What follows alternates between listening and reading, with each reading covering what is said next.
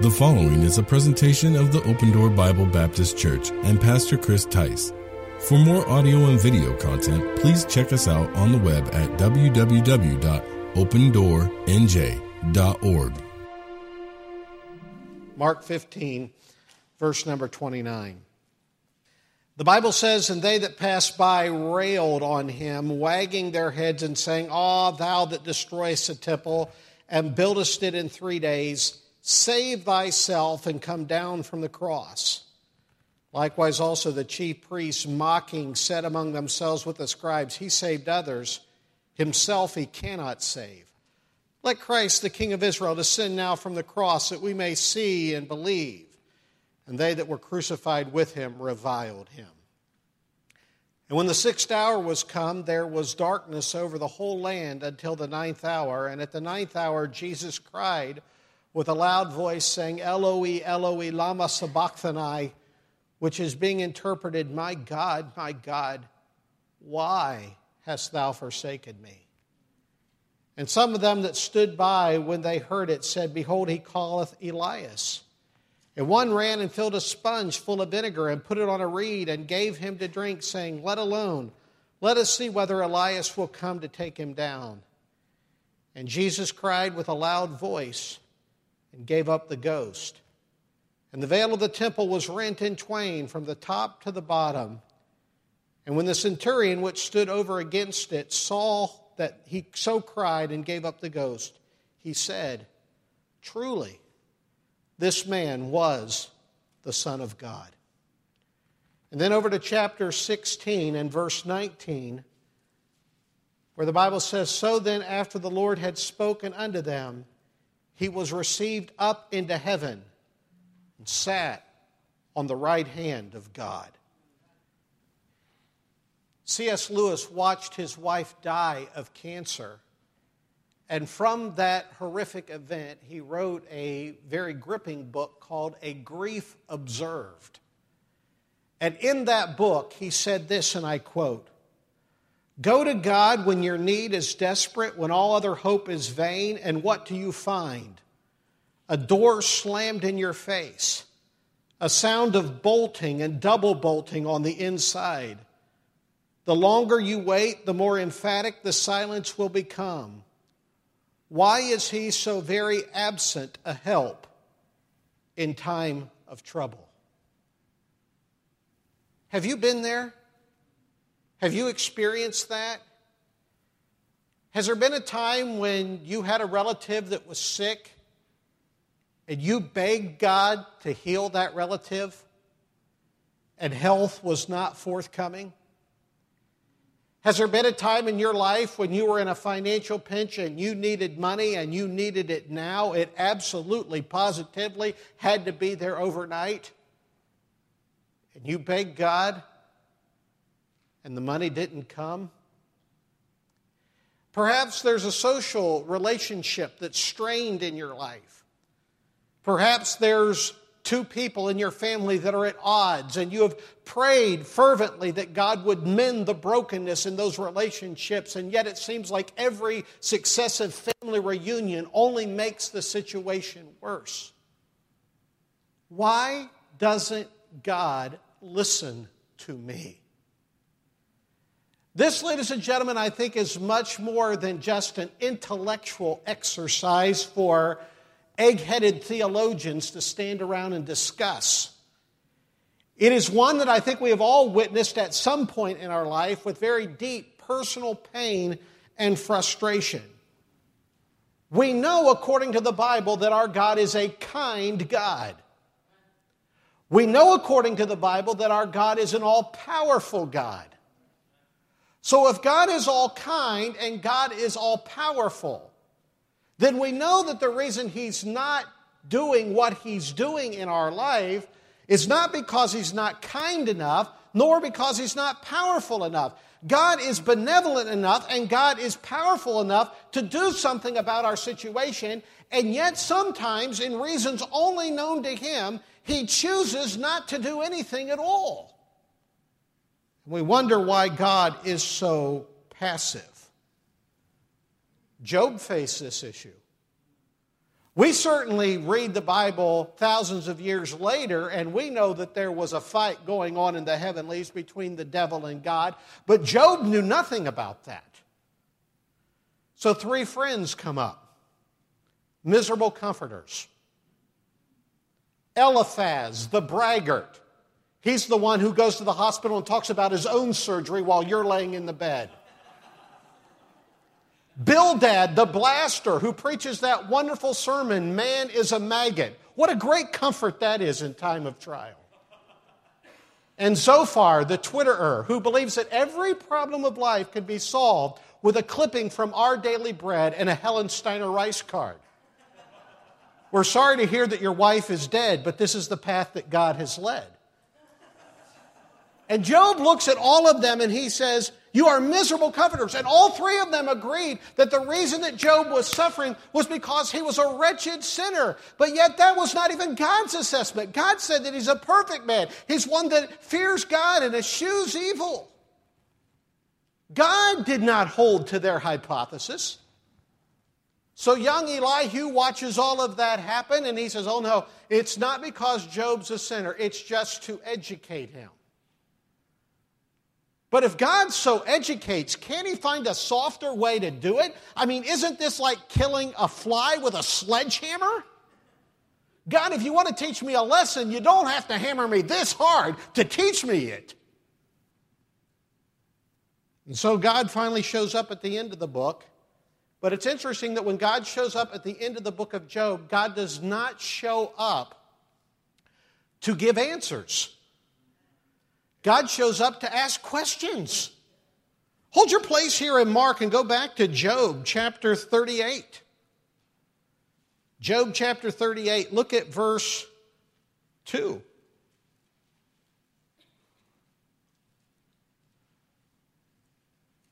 Job 38, verse 2, God says, Who is this that darkeneth counsel by words without knowledge? Gird up now thy loins like a man, for I will demand of thee, and answer thou me. Job wants answers, and God says, I'm not going to give answers to you. I want you to give answers to me. And one of the questions, I'll God ask a bunch of questions, like, where were you when I did this? Where were you when I did that? My favorite question of, to God puts to Job is, where were you when I made behemoth? Now, today we don't even know what behemoth is. Most Bible scholars believe it's a hippopotamus. Let's say, for sake of illustration, it is a hippopotamus. I'm not sure that it's a hippopotamus, but for sake of argument, let's say that behemoth is a hippopotamus. God says, Where were you when I made the hippopotamus? Now, the point of all of this is what is the purpose of a hippopotamus? You can't domesticate one. I mean, I don't know of anybody who has a pet hippopotamus. And if you brought one into your home, wouldn't it be more havoc than benefit? I never said that, you know, for therapy, go out and get a hippopotamus for yourself. The point I think God is making is that suffering is a hippopotamus. Why did God make the hippopotamus? I don't know, Shaggy. God made the hippopotamus for reasons that are only known to God. We have no reason to know why God made a hippopotamus. Suffering is a hippopotamus. Many times in our life, we have no earthly idea why God has brought this into our life. Why is my wife sick? Why are my bills unpaid? Why are my relationships severed? I don't know. This suffering in my life is here, and it's here for only reasons that are known to God. My suffering is a hippopotamus. Many times in our life, we want answers, and God isn't giving any. And by the way, I don't think there's really any answer in such situations that can completely justify God to our thinking. The closest we can get, I think, is the passage that we have just read where Jesus hangs on Calvary's cross. Any hope of understanding what it means to be abandoned by God, I think, is found right here. And though this will not completely satisfy you, it doesn't completely satisfy me. I want to give you four things to chew on tonight about why God doesn't answer us. Number one, unanswered prayer is a truth. Unanswered prayer is a truth. Throughout the Gospel of Mark, Jesus is portrayed as the rejected one. And in the last hours of his life, this rejection of Jesus reaches its climax. He is betrayed, he is condemned, he is disowned, he is mocked, he is tortured, and he is killed. We drive him from the world that he himself had created and we nail him to a cross. This is the ultimate in our rejection of God. We have been rejecting him ever since the Garden of Eden, but at Calvary, that rejection reaches its apex, ladies and gentlemen. When we get a chance, we murder our own Creator. But in the story, this rejection takes a very unexpected turn. You see, Jesus is not merely rejected by men. We might expect that. But Jesus himself is rejected by God. He cries out to God in his hour of need, and he is turned away. He cries out, My God, my God, why have you forsaken me? And, ladies and gentlemen, I submit to you that you and I, in our humanity, will never know the full import of those words, Eloi, Eloi, lama sabachthani. There cannot, can there be a more terrible moment in all of human history than this? Jesus is forsaken by God. In all of his other prayers, Jesus addresses God as Father, but not here. The Son is rejected by the tenants of this earth. And in the moment of that rejection, he turns to God and God alone, thinking that he will find an ear. And the question that Job phrased, the question that finds itself all throughout the Psalter, the question that we have asked for the centuries in moments like this My God, my God, why have you forsaken me? falls unanswered. I mean, if anybody should not be forsaken by God, it would be Jesus. And yet there's no reply. You remember at the baptism, the heavens were open and a voice thundered from heaven You are my beloved Son, in you I am well pleased. But here the heavens are not opened. Here the heavens are bolted tight, nailed down. This is God forsakenness. The Father directs his wrath against the one that he supposedly loves the most. And in every sense, ladies and gentlemen, this is a moment of outer darkness. In every other gospel, there is the cry, it is finished, and it's a cry of victory. But Mark does not say it is finished, he just says that Jesus cried and then death, and then alone, and apparently abandoned. This unanswered prayer was not an illusion, it was a reality. God stood by and did nothing. I've heard it said through the years, you've heard it said, and I'm not buying it, that there are three answers to prayer yes, no, and wait. I don't buy it. If no is answered prayer, what's unanswered prayer? Let's say that I asked Pastor Skelly to pray with me because I wanted a motorcycle. Brother Skelly, I want a motorcycle. Will you pray with me that God will give me a Harley Davidson? And let's say that Brother Skelly bands with me in prayer, where two or three on earth agree concerning anything, it will be given them. And a couple of weeks later, I go back to Brother Skelly and I say, Pastor Skelly, thank you so much for praying for me. God answered my prayer. Now, what's his assumption? Yeah, that I got a motorcycle. So the next time he's in Rhode Island, he says, Let me see it. Let me see it. I said, Let you see what?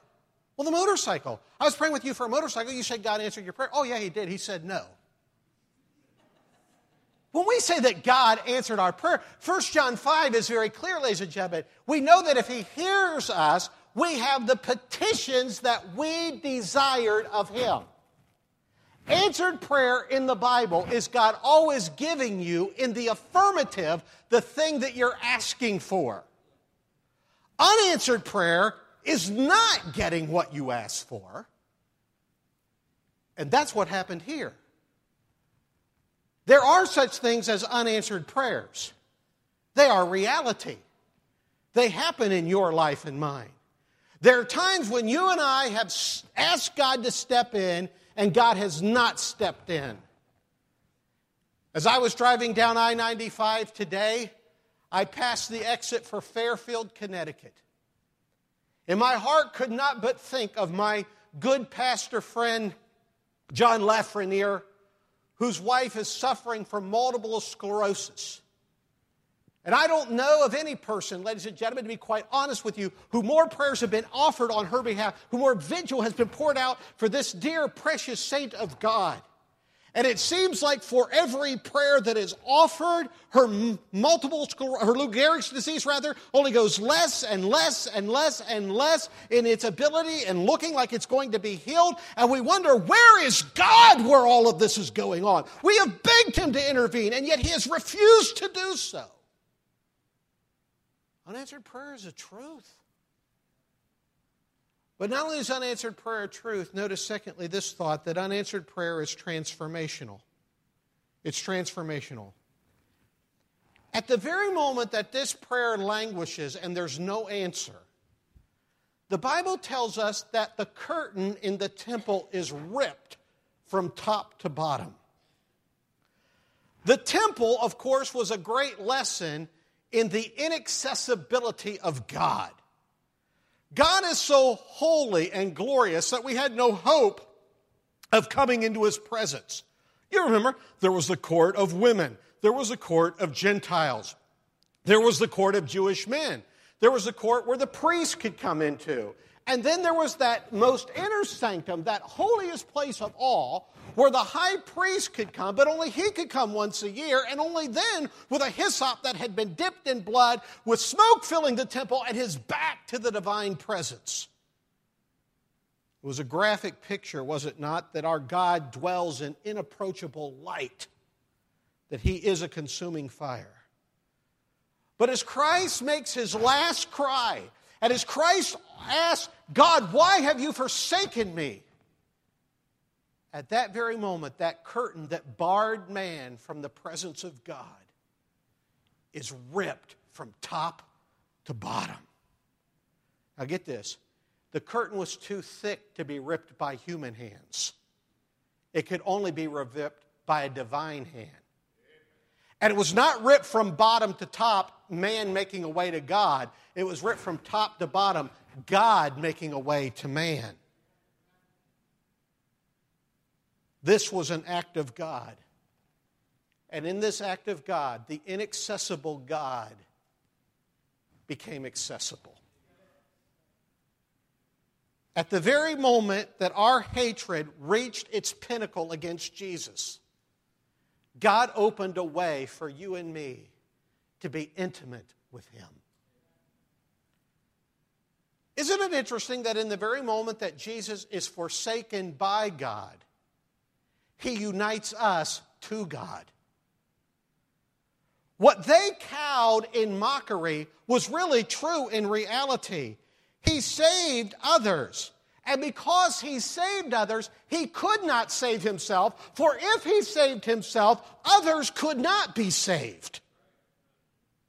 God left that prayer unanswered. Why? Because in failing to answer the prayer of Jesus, God was working something bigger. God was working something greater. God said no to that so he could say a greater yes to this.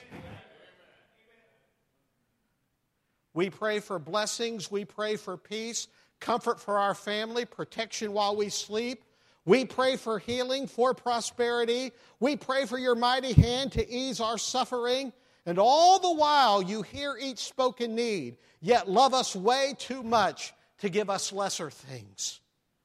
Because what if your blessings come through raindrops? And what if your healing comes through tears? And what if a thousand sleepless nights is what it takes to know you're near?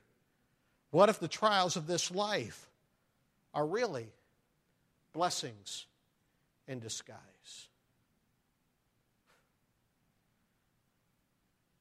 God touches a man with cancer, blows out his eye. Oh, sure, he would have been a great musician had God not blown out his eye. But you and I would never know Patch the pirate had there been no eye cancer. A lady dives off of a diving board, paralyzed from the neck down. A seeming tragedy, of course. But had God healed her and not put her through that, you and I would not know Joni Eareckson Tada, and thousands of kids around the world would not be given wheelchairs to be helped if God had saved her from that adversity. How many of you in your life have certain prayers in hindsight that you're glad God didn't answer? Maybe you were in junior high. How, how many of you are glad tonight that you're not married to somebody you used to date? Yes, I see that hand. Is there another? Maybe you were in junior high and you were like that junior high boy when he was asked, Have you ever had that love that comes around once in a lifetime? And he says, Oh, yeah, dozens of times. And um, maybe Susie broke up with you or Fred broke up with you. And oh, you went back home and my life will never be the same. And you cried out, Eli, Eli, lama sabachthani, my God, my God, why have you forsaken me?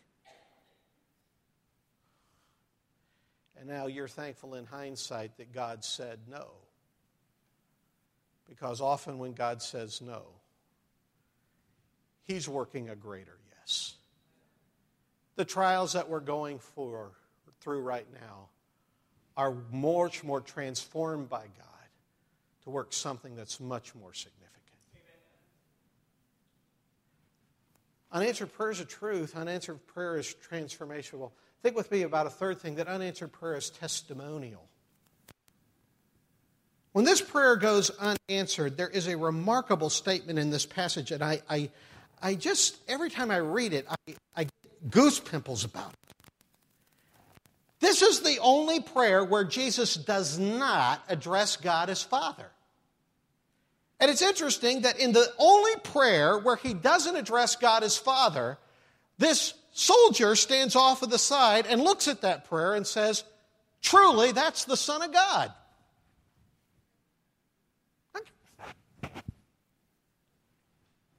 What? I mean, it's the only, do you understand me? This is the only prayer where he doesn't call God Father. And in the only prayer where he doesn't call God Father, he unmistakably brands himself as God's Son. And I'm thinking, what gives with that? God's presence was most visible in that moment when God was not there. This is extraordinary. In the God forsaken moment, the centurion sees God.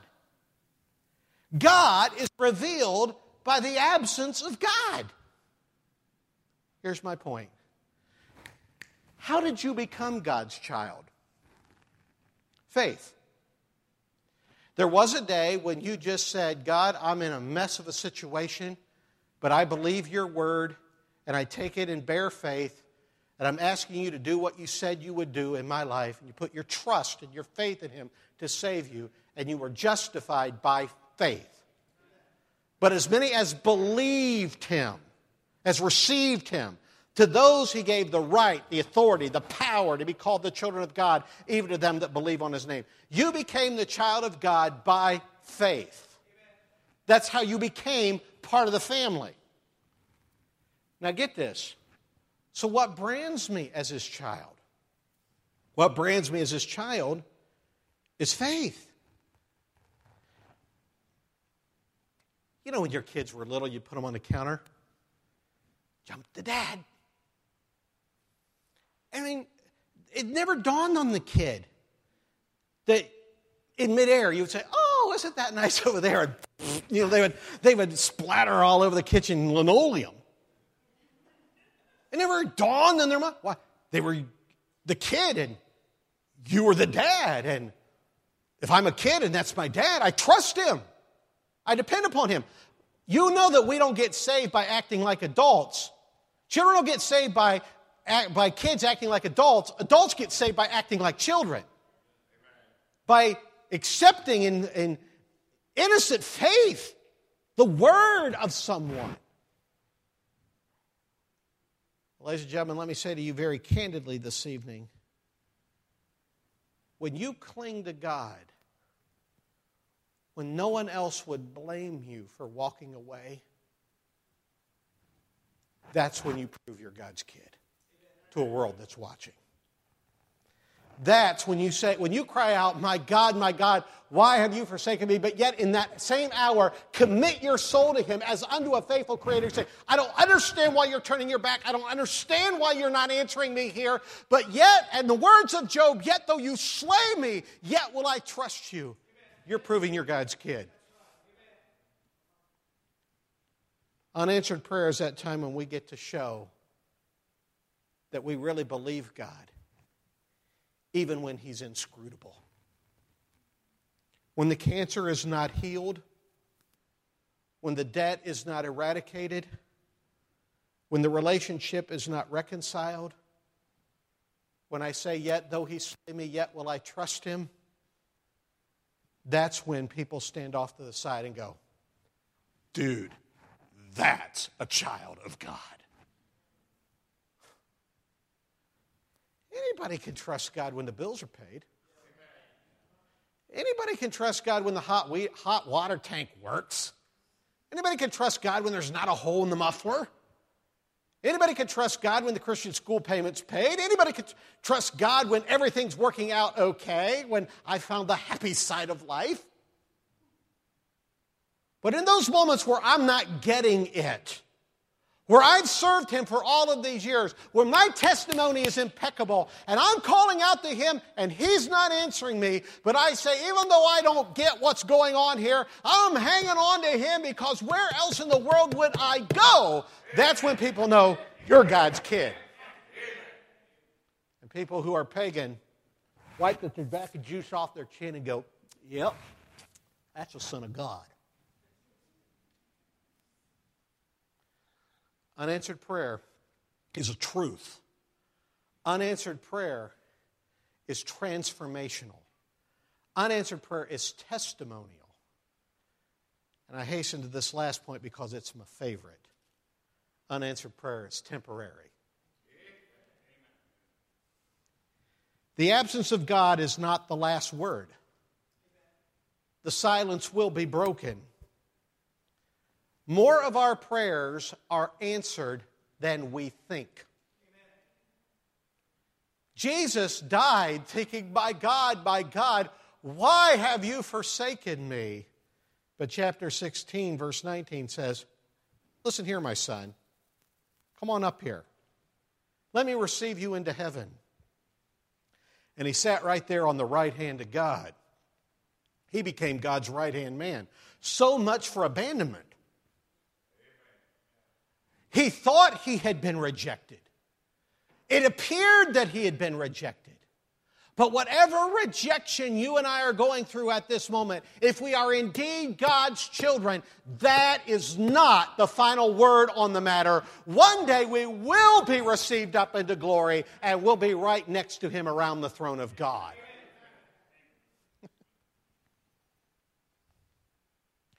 I've never quite understood the song, Just Build Me a Cabin in the Corner of Gloryland. I like much better, Just Build My Mansion Next Door to Jesus. Amen. You understand, ladies and gentlemen, that whatever rejection we feel of God, no matter what ostracism we feel at this moment, we know that our light affliction is working for us an eternal and exceeding weight of glory. Apostle Paul put it so candidly in 1 Corinthians when he was talking about the resurrection. He said, If only in this life we have hope, we would be of all men most miserable. Don't you love it when a JW comes to your door and hands you the little pamphlet, You can have paradise on earth? Hey, listen, dude. I've got a better deal, absent from the body, present with the Lord. So if you ain't got nothing better than that, hit the next door and take your little you can have paradise on earth with you. I don't want paradise on earth. I want to be absent from the body and present with the Lord. Take your Bibles, go to Revelation chapter 5. This is interesting to me. Revelation chapter 5, look at verse 8.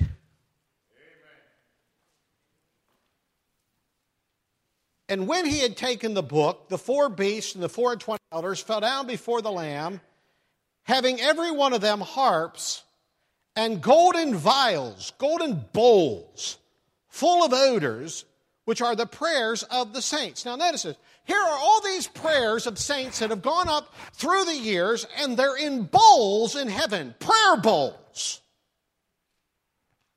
Well, what's the deal with that? Flip over to chapter 8, verse 3.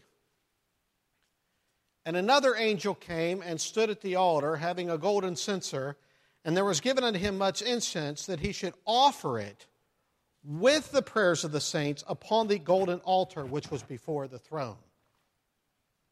See, many of the prayers that you and I have prayed haven't made it all the way yet. They're not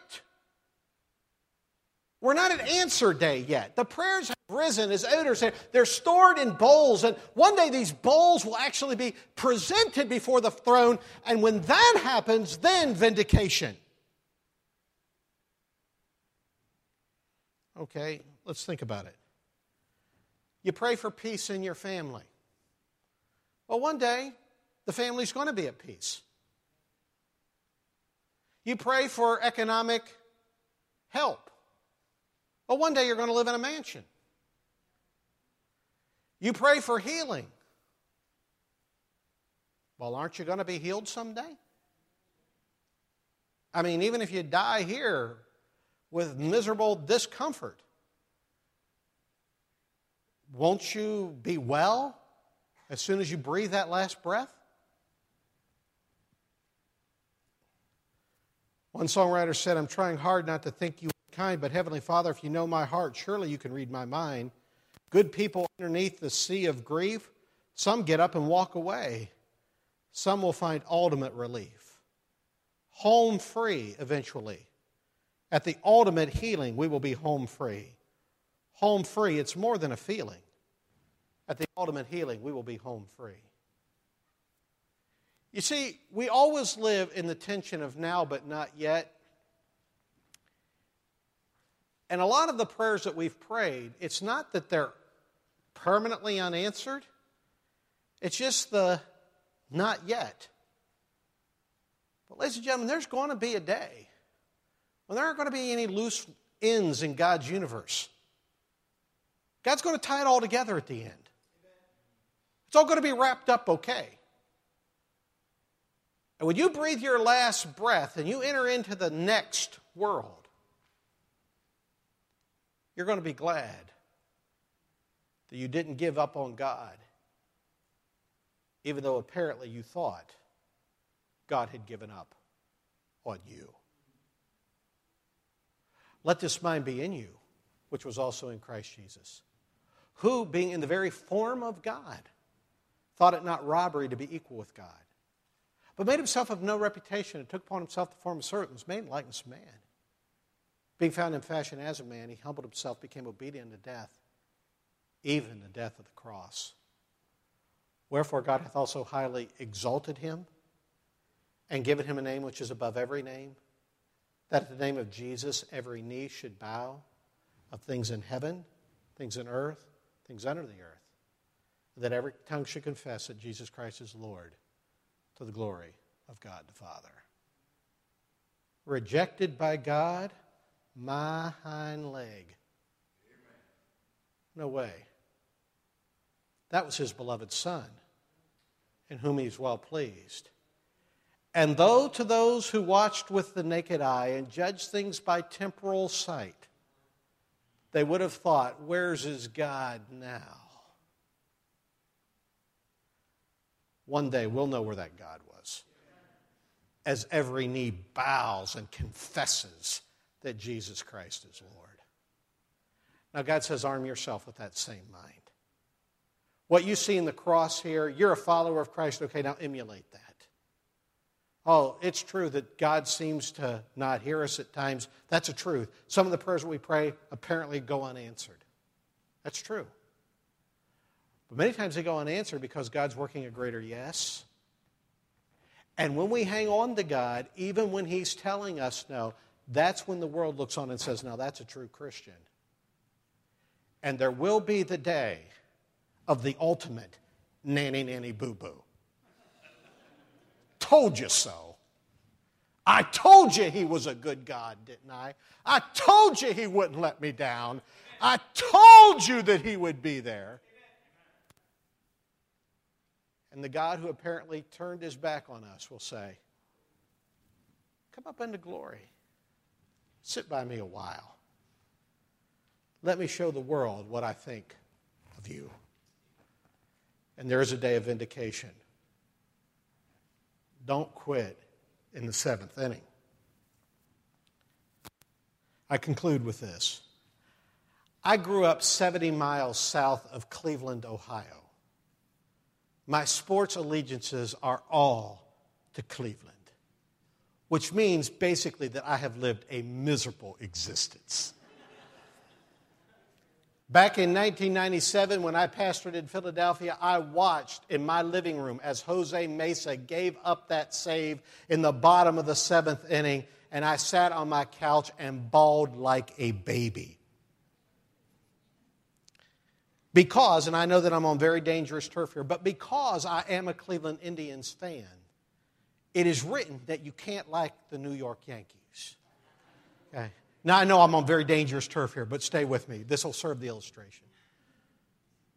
And so we would always get in the car and go up to Cleveland two or three times a summer to watch the Indians play.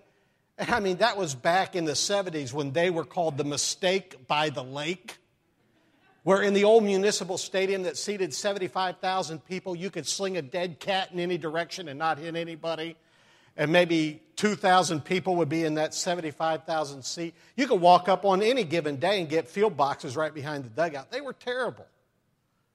But they were our terrible, and we loved them. So we go up and watch. One day we were watching the Yankees, and they were killing the Indians as they always did. Dad looked at us and he said, Come on, let's go. We'll beat the crowd. And I'm like, What crowd? There's no crowd. What crowd are you talking about? so we got to the car, we got in, we got drove up ninth, we got on 71, and we're driving home, and Dad kicks on Joe Tait and Herb Score, and we listen, and when we turn on the radio, the Indians have loaded the bases. And we listened as George Hendricks hit a home run over the center field fence, a grand slam. And the Indians won that night and we saw none of it because we left in the seventh inning. Don't quit in the middle of the game. The last chapter hasn't been written, and you've got the book that tells you how the last chapter ends. You're not even in dark about this. It's like you've read the end of the story. We win, we win, we win. we know that already. So every Christian's life is a U shaped plot, and you may be down here in the bottom of it right now. And as the first sermon so eloquently talked about, so many people sidetrack their whole life through bitterness, not waiting for the better blessing that's coming. Don't do that to yourself. For in those moments of your darkest existence where it seems like God has just turned away, God says, It's not the end of the matter, my kid. Stay with me. Stay with me now. It's going to work out okay. If God has used this ministry in any way to be a blessing to you, please take a moment to send us an email to info at opendoornj.org also, if you would like to support this ministry financially, you can do so online at opendoornj.org. Thanks for tuning in.